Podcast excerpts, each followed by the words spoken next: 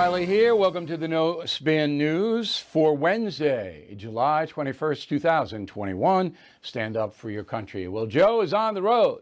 President Biden uh, going to Kentucky, and then he's going to give a speech there, Build Back Better speech. And then he segues on up to Cincinnati for his town hall this evening. Uh, I'm not expecting much uh, from that town hall. It's C N N, friendly atmosphere. Uh, the folks who will ask questions have been selected, handpicked. Uh, C N N knows the questions in advance, and you, you have to do that. I mean, you just can't have some bomb thrower go in there and blow the whole thing up. It's a live presentation. But you know, I know, everybody knows that we're not going to get a lot out of this town hall. So if I were interviewing President Biden, there are a number of things that I would like to know, and I'm going to put them forth to you right now. Then I want to know what you want to know. So at bill at bill o'reilly dot com, bill at bill o'reilly dot com, we'll read the letters tomorrow. What do you want to know? What would you ask Joe Biden? Um, first of all, the, uh, the exposition tonight is at eight p m Eastern. Uh, Don Lemon is the uh, moderator, Saint Joseph University, the forum. Uh, all of that. Not many people are going to watch it. Maybe three and a half million, maybe. No younger people. They don't watch C N N. All right, so I have eight questions for Joe Biden. Just eight. I mean, I would follow up, so it would be a rollicking good time.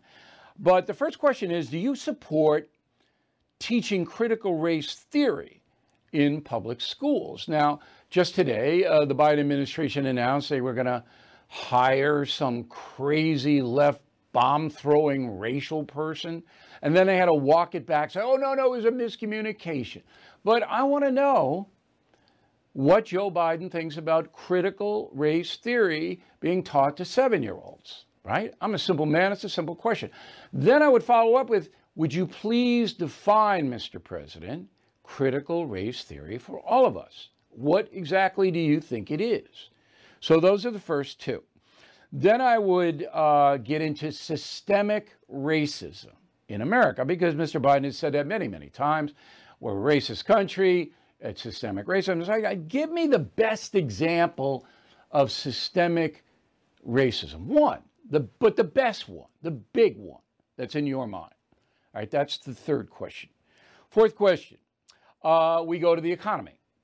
So uh, Mister Biden said uh, this week that the high inflation number in June, five point four percent, which is astronomically high, was expected.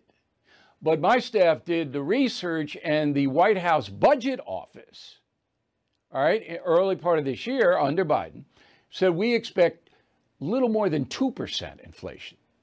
So if that's what the Budget Office said, why are you saying five point four percent was expected? Now, that might be a little confusing to President Biden, so I would speak slowly, but I would give him the stat. Okay? The fifth question, gasoline and food price hikes are hurting working and poor Americans. All right? We didn't have, the country didn't have this rise in prices under Donald Trump. And then I would say, right, correct, and Biden would have to say yes or no. But the fact is, there wasn't price rises in energy and food under President Trump. That's the fact. Okay? So then, hopefully he'd tell the truth and say, no, there wasn't, there were, those prices didn't go up under my predecessor. They say, well, well, why are they going up now? Specifically, gas and food. Now, I'm sure he'd throw COVID in there. That's what I anticipate. But he'd have to give me a cogent answer, or I'm going to come in and say, well, what does that mean? You know, you shut down pipelines. Uh, he might go to the colonial pipeline hacking, might go there. But you know me, I'm on it. All right. And I have a baseline of facts in all my interviews.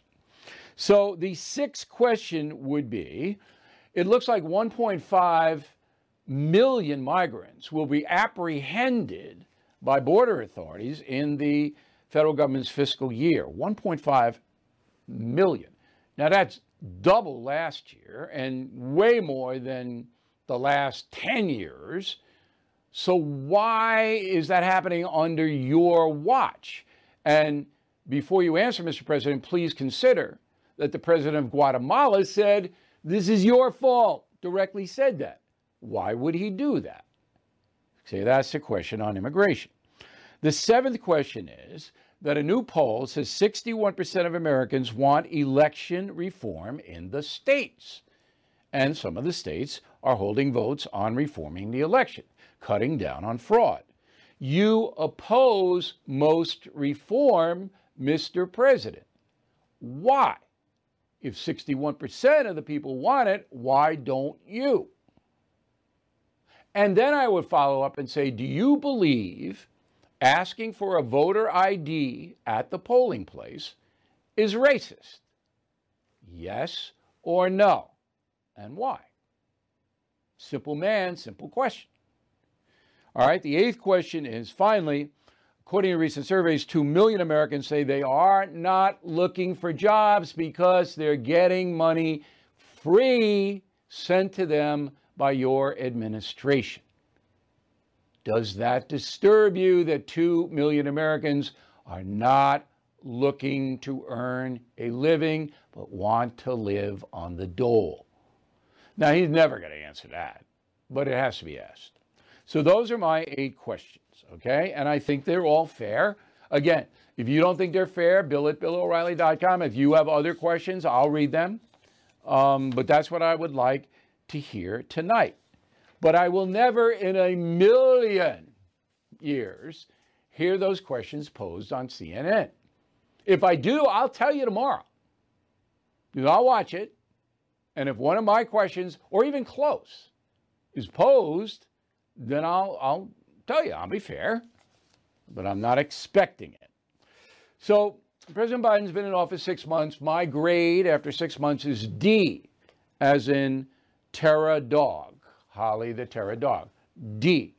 That might be unfair to Mister Biden, but I thought about it a lot. And outside of distributing the vaccine in an orderly way, which has happened under his administration, outside of that, I don't see any benefit for the United States of America directly linked to Joe Biden. Again, if I'm being too harsh, you let me know. So let's bring in a presidential guy, a guy who uh, written a number of books about presidents, uh, Paul Brandis, coming to us from Washington. He uh, is White House bureau chief and founder of West Wing Reports. So you make a, a living uh, watching the president and how the executive branch runs. What grade would you give President Biden? Well, I think it's uh, maybe a little bit better than your D, Bill, but probably not that much better. And I think you gave a lot of the good reasons. I mean, there's no question that he came into office first of all, saying that uh, COVID was the big thing that he wanted to do, and everything else, frankly, derived from that. Okay, that's a fair uh, point, I think. So where are we after six months? Well, first of all, he came in and said, well, I want to have uh, one hundred million people uh, vaccinated within uh, X period. Well, that was kind of a, you know, a, a low bar to begin with. It was deliberately set low, so it would be easily achieved, give them an early success. The real marker was when he said, we want seventy percent of Americans, well, seventy percent of adults at least, to be vaccinated by July fourth. Uh, they came uh, somewhat close to that, I think about uh, sixty-five, sixty-six percent. Uh, not bad, but that still leaves tens of millions of people, of course, who have uh, not been vaccinated. Then you've got this uh, Delta uh, variant rearing its ugly head. So uh, in light of the fact that they have not met the goals that he established, uh, a lot of these other things simply are not getting uh, done. See, uh, I don't blame him know. for the vax. I, I, you know, there are thirty percent well, of Americans, it's a lot of folks, uh, American adults, just not going to get the vax, no matter what you say. They're yeah. not going to do it. All right. And so you can't force them to do it. And to Biden's credit, he hasn't introduced any mandates, and he doesn't do that, and that's a good thing. But outside of COVID, you look at the economy, it's wobbling. You look at prices, they're going up. You look at the border, it's a catastrophe. Just Cuba, I talked about this with Sean Hannity today on his radio program. He's yeah. out of Miami. Just Cuba alone, all Biden had to do was go down to Miami and make a speech saying, we want freedom for the Cuban people, and we're going to put as much pressure on Havana on the communist government as we can to make that a reality. That's all he had to do. Wouldn't do it. His solution to Cuba, and this was why he gets a D, is to send more American personnel to the embassy in Havana. Come on, does anybody yeah. on earth think that's going to do anything? It isn't. It's dumb. Well, they well they well they've messed up on the border. I think uh, no question about it. I think uh, the media, which was all over this like white on rice, of course, during the Trump era, I think they've largely looked the other way here. I mean, first of all, he kind of out, he outsourced it to uh, Vice President uh, Harris. Uh, she has not done, in my judgment at least, a particularly good job. She went down to Latin America, uh, didn't really do that much. Uh, she claimed she'd been to the border. She hadn't. And so I'm not really sure what they're doing. And these people are coming in. Uh, I think the number you said, one and a half million. I've seen different numbers, but it's certainly well over a million. It's a number from the Border Patrol, from the Biden administration's own people. That's the well, number. one point five. And, and what's interesting about that number, Paul, is that's just the apprehensions. That's yeah. not the other million migrants who got in. All right. Um, well, because the Border Patrol can't can't get them all. This is this is a human wave. But the horrible stuff about this, and again, I'll remind people, I wrote a column, Mi Casa, Su Casa, is that tens of thousands of migrants are being murdered and, and beaten up and raped and, and everything by these horrible people, these coyotes, these cartels in Mexico. This humanitarian disaster is totally ignored by the American press. You were right. You were absolutely right. Kids in cages, that's what we held about Trump. But all of these terrible, terrible crimes against humanity, um, against these poor migrant people, you don't have a word about it because also, the media is invested also, in Joe Biden. Go ahead. There's also a big difference in terms of Cuba and Latin America. You know, in terms of his policy towards uh, Cuba, uh, he could have said, uh, you know, get out of Cuba. Our arms are, we, are, we have an open door for you. We welcome you. Come to Miami. We'd love to have you. Uh, but he has not done that. But in Latin America, the view is that it's a more uh, permissive attitude. I think that's why the numbers have increased on his watch, because he's seen, I think, is not as uh, tough on the border as Trump was. So you got these waves of folks coming up here, but in Cuba, it's like, no, no, no, don't, don't come here. I don't know what the difference is. I well, mean, the difference, I'll tell you what the difference is, that the, uh, and I talked about it again with Hannity, the difference is that um, some progressive leftists think Cubans will vote Republican, that they're more conservative than the Central Americans, which is true. Uh, Cuba is a more traditional, religious, family-based society. I'm not, this isn't a besmirchment against Central America and Mexico, but it, the society in Cuba is much more traditional. But here's it. Here's the bottom line on this, and I hate to use that cliche bottom line. Asylum? I mean, every Cuban who gets to the United States is going to get asylum because they are fleeing a totalitarian, violent, communist regime. All right, they're not saying, hey, my brother-in-law's in a gang and he's mean to me, let me in, as a lot of the Uh, Central Americans are doing. This is true political horror going on in Cuba. So therefore, by definition, the Cubans are entitled to asylum if they can get here. And Biden made it quite clear that he doesn't want them coming. He doesn't want them trying to get here. So anyway, you know, it's an interesting discussion. Here's a final question for you. Yeah. I see Joe Biden as Jimmy Carter. I, it, there are so many similarities Um, between Biden and Carter, both weak leaders, both beholden to uh, Biden, much more so than Carter was, but Biden is beholden to the progressive left. All right? He does what they want him to do. He doesn't have any kind of backbone uh, on crime, on abortion, even though he's a Catholic. I mean, he's just weak. And that's what Jimmy Carter was. He's a weak president. Do you see that? Well, I think there are certain, certainly similarities, and I think I see Biden, frankly, as sort of a, a transitional president. I mean, look, he's seventy-eight years old. I mean, I can't see someone that old getting reelected to this uh, very difficult job. Carter was elected in seventy-six, as you know, because we were coming out of this period of horrible scandal, Nixon and Watergate. Carter presents himself as Mister Clean, I'll never lie to you. That very appealing in nineteen seventy-six, but he flopped on the job. Along comes Biden now, after what at least most Americans see as this a scandalous uh, Trump era, double impeachments and, you know, all the rest. And Biden came in and said, you know, look, I may be a gaffe machine, but I'm an honest guy. And so it's kind of a lower bar in terms of what we well, want. Well, let me, let me ask you this. So Biden's and, big and theme he, was... And he did not win, and he did not win by very much, as you right, know, well, forty-five thousand votes, and he would, right. he would have lost. But Biden's major theme was, I'm going to unite the country, I'm going to bring us all together, because President Trump was divisive. Um, but he has done the opposite of that, has he not? He hasn't united well, anybody I know. I think he. I, I think there's certainly something to that. I mean, look, two thirds of the well, not two thirds, fifty-five percent of the country uh, approve of him. Uh, forty-five percent uh, don't. Uh, you know, with Trump, those numbers were those. Well, the numbers were reversed under yeah, Trump. I know, fifty I know. But I haven't seen any kind of outreach to try to get everybody together on some kind of uh, kumbaya plane.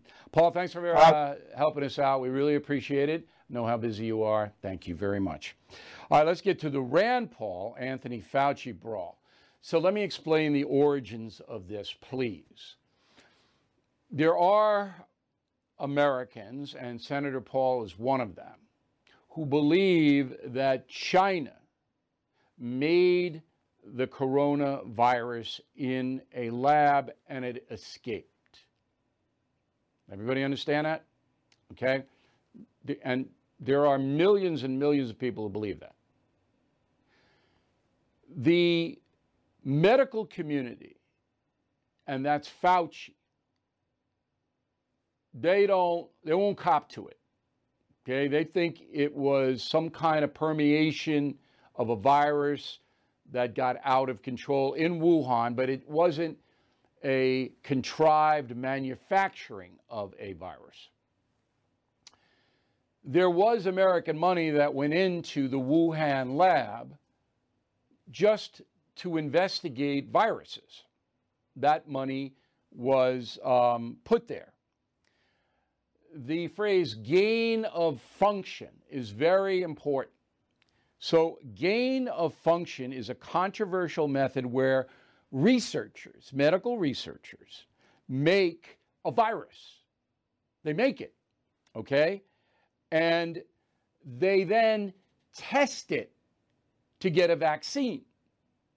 So they manufacture a virus and they make it as bad as they can make it in the hopes that they can get a counter to it. That is called gain of function. Evidence is that American money went into the Wuhan lab to study gain of function, and that led to the COVID virus breaking out of that lab. That's the best way I can explain it. All right, so Fauci, who I've said many times, is a politician, not a man of science. He does what he is told to do. When he worked for Trump, he did what Trump told him. When he's working for Biden, he's doing what Biden told him.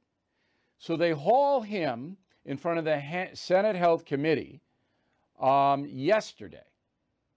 And here's how it went down with Senator Paul. Doctor Fauci, knowing that it is a crime to lie to Congress, do you wish to retract your statement of May eleventh where you claimed that the N I H never funded gain-of-function research in Wuhan?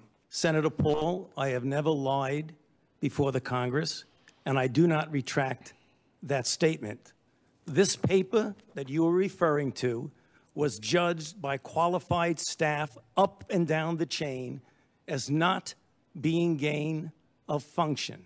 So what was, let me take, finish. You take an animal virus and you increase its transmissibility to humans, right. You're saying that's not gain of function? Yeah, that is correct. And, and Senator Paul, you do not know what you are talking about, quite frankly. And I want to say that officially. You do not know what you are talking about. Okay, so there's no resolution to this. It's not like the uh, communist leaders in Beijing are going to go, yeah, yeah, yeah, we screwed up and it got out of the lab. We made it, and now everybody's dead all over the world. They're never going to do it. There are whistleblowers, Chinese scientists who say they made that virus and it got out of that lab. But that's never going to be established beyond a reasonable doubt. There's always going to be doubt because it's communism. You don't have reporting there. They don't allow anybody. If you're a, a scientist in China and you say that, you're done. You're in a gulag. Okay. Apple says not going to bring back people uh, into the office until October now. They're delaying it because of the resurgence of COVID among the unvaccinated. All right. So Apple, you know, big company, and you're going to see more and more of that. So if you're working remote, you'll probably, good chance you'll continue to work remote. New study says the Johnson and Johnson one-shot vaccine, less effective against variants of COVID. Um, from the beginning, it was sixty-six percent effective, while Moderna and Pfizer are ninety. So if you have J and J, you got a lot better chance of getting COVID than Moderna or Pfizer. And that's what's going on. The number is thirteen million Americans have the single-dose J and J. COVID cases among migrants in the Rio Grande Valley of Texas are up nine hundred percent. So one hundred thirty-five detainees tested positive in the first two weeks of July. It doesn't sound like much, one hundred thirty-five, but it's a problem. It's a problem that these people surging over the border, some of them are sick, and they'll spread it. Because the government can't force anyone, migrant or otherwise, to get a vaccination. I don't even think they're offering the vaccines down there. And maybe I'm wrong on that, but I haven't heard about that. But the uh, conservative movement saying that it's the migrants who are responsible for the surge of COVID over the last couple of months, the numbers aren't there. It's unvaccinated people who are getting the disease and passing it along. U R I, University of Rhode Island. My son was accepted there. It's a beautiful school. I said no, because I'm paying. Why did I say no? Because of a professor named Eric Loomis, L O O M I S. There's Eric. He's the uh, director of graduate studies at U R I. His name, he should change his name to Eric Loonis, L O O N I S. He says latest is every single future COVID death is on the G O P, the Republicans. Okay? In two thousand twelve, you may remember, he called for the death of N R A leader Wayne LaPierre. He saw nothing wrong with killing a Trump supporter in Portland. If Antifa wanted to do that, okay with him. And uh, in January of this year, he said science, statistics, and technology, all of it are racist. Put his picture up there again. So this guy is the director of graduate studies at the University of Rhode Island. So why would I send my son or daughter or cousin or anybody to that place? Well, I wouldn't. Incredible. So the Olympic soccer team, the American Olympic soccer team, got its butt kicked. Can I say that? Is that allowed? Collectively, Sweden beat it three nothing. And right before the game, guess who kneeled? The American women's soccer team. And the Swedes did too. I don't know what the Swedes uh, are kneeling about, um, but this is never going to end with the American women's soccer team, which I actively root against now. I know that's petty. I know it. I'm not proud of rooting against the American women's soccer team, but I just have had enough. Go Sweden. Now, they're still in it, but they won't be in it long. If Sweden did that, three nothing, no. Jeff Bezos. So he just got back from space. And uh, he owns the Washington Post, this guy. He's the richest guy in America. Amazon, he made all his money. So he's given one hundred fifty million dollars. Think about that for a minute. All right? one hundred fifty million dollars to a man named Van Jones. It's one hundred million dollars. I'm sorry, I overestimated. It's one hundred million dollars. So Bezos is giving Van Jones one hundred million dollars. He's a C N N commentator, a self-proclaimed communist. Mister Jones is, admits it, and he's getting one hundred million dollars from Bezos. But where do you, where do you hear why? So I like Jones. I, I don't have any beef with Van Jones because he's civil. I mean, it can't get more uh, opposite from me in the political realm. But the guy isn't a hater. I've never seen that. But Bezos has given him one hundred million dollars uh, to establish an initiative called the Courage and Civility Award. All right? And he wants more civility in the media. Bezos. Well, why don't you start with your own newspaper, the Washington Post? All right? Which ran an article a couple of weeks ago that was, I've never seen an article as hateful toward a guy named Tucker Carlson. So you, Bezos, given one hundred million dollars to Van Jones because you want civility and you allow your newspaper to do something like that? So this is just a bunch of you know what. But it just shows you the power that the billionaires in corporate America have is all consolidated in the progressive left community. There are a few in the conservative community, but not many. Very dangerous. Okay, so uh, people are flying more and more, and flights are delayed more and more. And passengers are getting angry, and they got to wear the mask. They don't want to wear the mask if they're vaxxed. Uh, so, according to the Federal Aviation Administration, and remember, this is a fact-based program, the No Spin News, that everything that I tell you and then analyze off of is fact-based. This is not like ninety percent of the other news programs where they just pull stuff out of the sky. This is all facts. So, the F A A says that unruly passengers have increased by five hundred percent this year, since the start of two thousand twenty-one. Now, I believe it.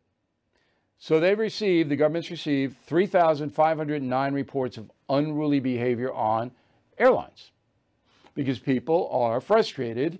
They get a few drinks in them and they go, you know what? But if you do that on an airline, you're going to have federal charges lodged against you, and they will not drop those charges. So if you're a thug in New York City or Portland or Chicago, and you burn down a store or do something heinous, odds are you're not going to get prosecuted. You take your mask off and threaten a flight attendant, you will. Keep that in mind if you're going to launch. Don't. Now, in conjunction with that, there is a survey from airline ratings dot com. Uh, this is from Australia. And this is an outfit that tracks airline safety and product performance. Here are the best airlines this year. Put them on up. Qatar Airways, never flown it, heard it's good. Air New Zealand, never flown it, heard it's good. Singapore Airlines, I did fly. And it was very good. Love Singapore Airlines. Qantas flew it. Excellent. That's the Australian airline. Emirates have not flown it. Cathay Pacific, my favorite Pacific airline is Cathay Pacific, Hong Kong based, but flies into America. If you got to go Far East, that's the way to go. Virgin Atlantic, ah. United Airlines had a great flight uh, to uh, Baja a few years ago on United, but it's hit and miss. EVA Air, don't know much about them. British Airways, I've flown British Airways. I don't think it's extraordinary. Sorry.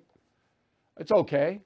But it's not better than Air France or Alitalia or American Airlines. I don't see any difference. So those are the top ten. All right, this day in history. So I, uh, let's do have a little fun. You know, we need, need a little fun, right? Everything's heavy now. We got to have a little fun.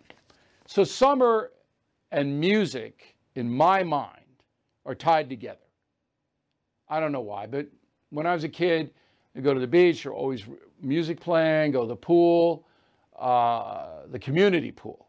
I didn't have a pool in Levittown, but there was a community pool. And there were, you know, they had loudspeakers and music and all that. So it's tied in. And then when you get older, you're driving around, you got the radio going on, you don't want to talk about it. So Good Housekeeping magazine. Can you say that anymore? Can you say Good Housekeeping? I don't know. I'm so confused.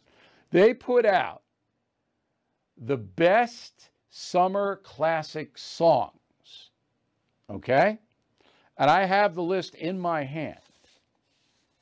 So the best summer classic song, according to Good Housekeeping, is Itsy Bitsy Teeny Weeny Yellow Polka Dot Bikini, Brian Hyland, nineteen sixty.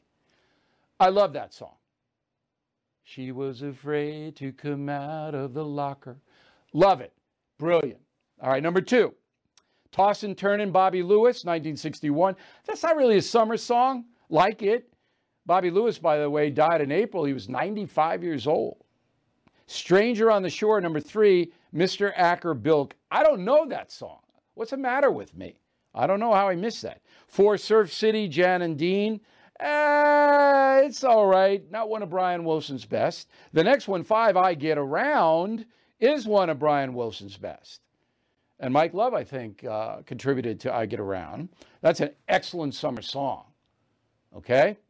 Uh, then we go into I Can't Help Myself, Sugar Pie by the Four Tops, Levi Stubbs, one of the best soul singers of all time. Anything the Four Tops do is fabulous. Paperback Writer by the Beatles, I don't get that as a summer song. It's an okay tune, but I don't get it. Respect by Aretha, again, great song, but summer song? Missus Robinson, Simon and Garfunkel, sixty-eight, off The Graduate movie, which came out in the fall. So I don't know what Good Housekeeping's doing. And that's overplayed. Uh, that's all right. And then a song I like, Aquarius, Let the Sunshine In, nineteen sixty-nine, Fifth Dimension, love them. Um, and there are your summer songs. So um, Good Housekeeping, okay, you know. But when I'm thinking about summer, I'm thinking about Chuck Berry, okay? And this was when I was eight or nine. Sweet Little sixteen, Johnny B. Good. Oh, that was so good. Weren't they so good? They were great songs. And the Beach Boys are the classic summer group. I'm actually going to see Mike Love and the guys in August on Long Island. Um, they're always great. And they got younger guys now helping them out, but the sound is just fantastic. And all their songs, I mean, you know, Surfing U S A, Surfer Girl. Oh, what a great song Surfer Girl is. So the Beach Boys, I think they take it. Four Seasons. Four Seasons had a lot of great summer songs. Uh, Frankie Valli's still out there. He's not really singing much, but he, he makes it up on stage. I think he's eighty-eight.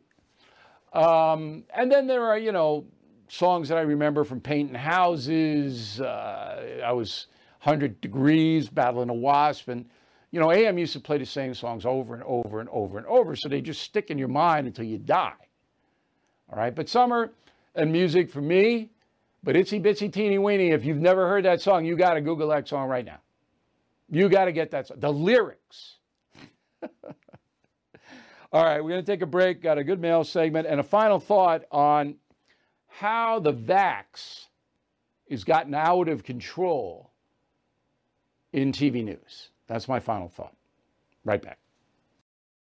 Everything is expensive these days, you know that.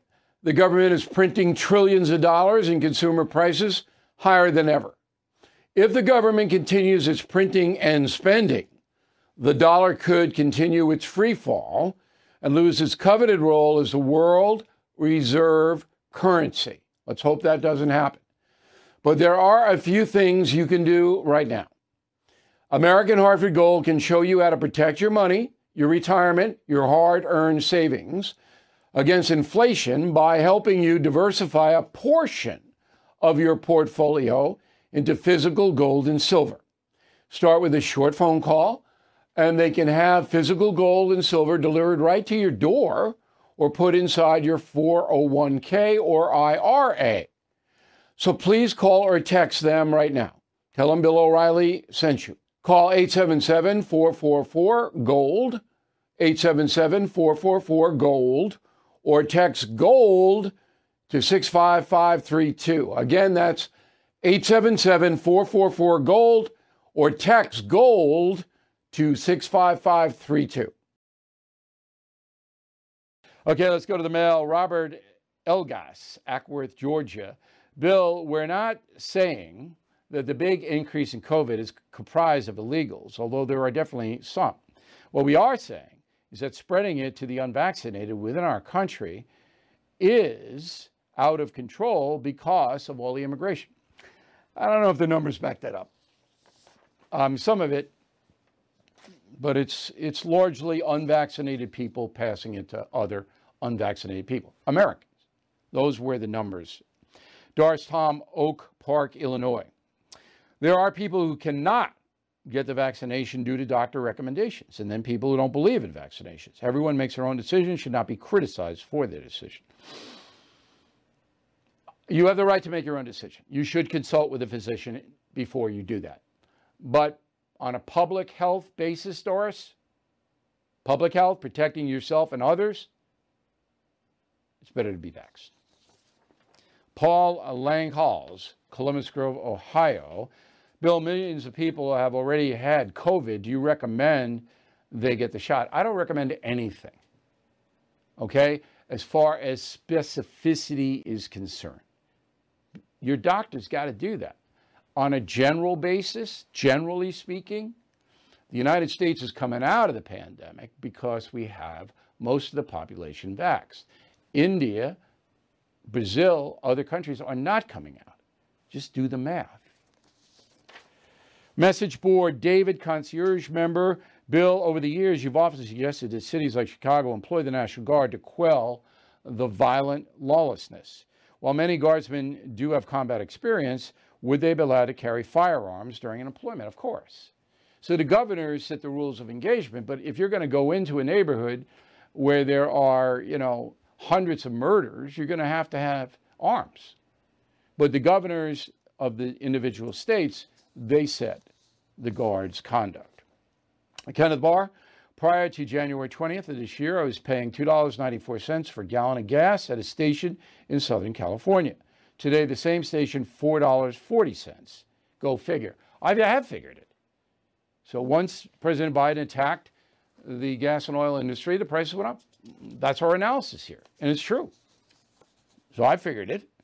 Stephen, Bill, if the Asian carp is being canceled, what's next? The Japanese beetle? I'm not going to get into this ethnic stuff. It just gets me in trouble. But I don't like Japanese beetles because they eat the nice foliage.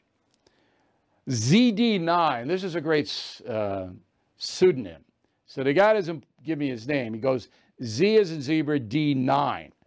Sounds like some droid somewhere. There is stiff competition between Harry and Hunter about who is the most embarrassing son-grandson in the world. I can't argue with that. Sandy Manfredi, Lincoln University, Pennsylvania. Bill, just finished Killing the Mob. Just subscribe to Daily Chatter. Also, the best surprise ever, listening to Killing Kennedy on audio, and you are nar- narrating. Life is grand. Next on my list, Killing Lincoln. Sandy, I'm glad you wrote. Number one, it's a nice compliment to me, and I appreciate it. But summer is a time to have fun. There are ten killing books, Killing the Mob, the most recent. All of them are fun to read. And you learn a lot. Check it out. Okay. Um, we have all kinds of great deals uh, on the Bill O'Reilly dot com store. If you'd like to get tickets to the Trump O'Reilly History Tour, Donald Trump always gets first billing. December eleventh, Sunrise, that's Fort Lauderdale, Florida. December twelfth, Orlando, Florida. eighteenth, Houston, Texas. nineteenth, Dallas. So tickets going briskly. If you'd like to see us, and listen, Florida and Texas in December, not bad places to be. Okay? It's nice. So think about it, and then we'll go to Bill O'Reilly dot com. We'll pop you right over to the box office. Word of the day, fatuous. There is no diet if you are fatuous. F A T U O U S. Right back with a final thought on the vax. Lucky Land Casino, asking people, what's the weirdest place you've gotten lucky? Lucky? In line at the deli, I guess? Aha, in my dentist's office. More than once, actually. Do I have to say? Yes, you do. In the car, before my kids' P T A meeting. Really? Yes. Excuse me, what's the weirdest place you've gotten lucky? I never win and tell. Well, there you have it. You can get lucky anywhere, playing at Lucky Land Slots dot com. Play for free right now. Are you feeling lucky? No purchase necessary. Void where prohibited by law. eighteen plus. Terms and conditions apply. See website for details. Okay, so I've been thinking about this for a couple of days. I mentioned yesterday. Um, there's a war now, and, and it's ideological. So liberals want everybody vaxxed. Yes, vax, vax, vax. And some conservatives, not a majority, but some go, no, we're not doing it. Okay, so it's political now. It's become political. And the press, which is ninety percent liberal, they're pounding some conservative commentators who aren't all in on the vax. You know that. Everybody knows this. So I did a little research, and I found out um, that white Americans have a sixty-seven percent vax rate. White, sixty-seven percent, that's one or two shots. Black Americans, fifty-one percent. That's the lowest ethnic group, Black Americans. Hispanic Americans, sixty-three percent. Almost parity with white Americans, and Asian Americans, they win, seventy-four percent. Now, the press does not tell you that African Americans by far have the lowest vax rate. Why? Why? If the left-wing press, the progressive press, is hammering conservative commentators who are skeptical about the vax, why aren't they criticizing forty-nine percent of the African-American population, which has not got the vax? Remember, it's free. I don't know. Could it be the press is hypocritical? Could it be that their coverage is corrupt, that they slant everything against conservative traditional Americans, and they ignore anything that might like minority groups look a little dubious? Could that be it? I think it might be. So it's my job here to cut through all of this. And I've been very vocal from the beginning. I hope you get vaxxed. I hope you protect yourself and others. I really do. I'm vaxxed, so my family is vaxxed, and we got vaxxed early. I don't care what color you are. We're all Americans. I want to stamp this thing out. This is horrible, this COVID. All right, and the only way to the only way to stamp it out is through vaccinations. We'll see you tomorrow.